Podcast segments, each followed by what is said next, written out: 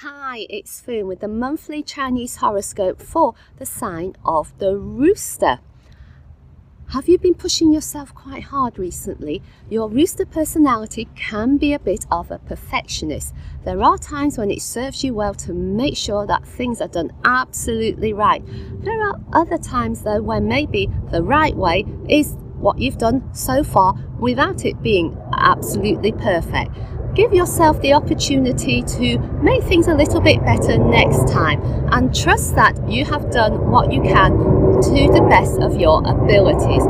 So, have a great month ahead and remember to give yourself time to take things easy. Enjoy your enjoy the summer sunshine. If you'd like to get your monthly Chinese horoscopes, consider clicking the red subscribe button. You can also get feng shui tips from me, Feng Shui Foon. We look forward to having you back again soon. Hi, it's Foon with the monthly Chinese horoscope for the sign of the dog. There are times when you can be your own best friend at other times, you've been known to be your own worst enemy. Remember to choose to be your friend this month. Be gentle with yourself. What would you say to a friend if you were talking to yourself about a situation you found yourself in? Sometimes you can only look back over your shoulder at the past in order to learn lessons. There's no point in giving yourself a hard time about the mistakes you've made.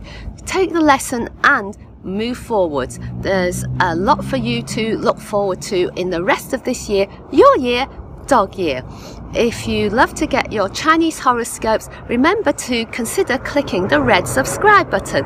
I'll also be sharing feng shui tips. So, bye for now from Feng Shui Foon and have a great month ahead.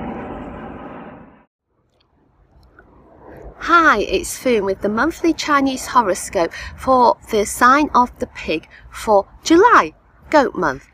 When it comes to thinking about your financial goals, are you thinking short term or longer term?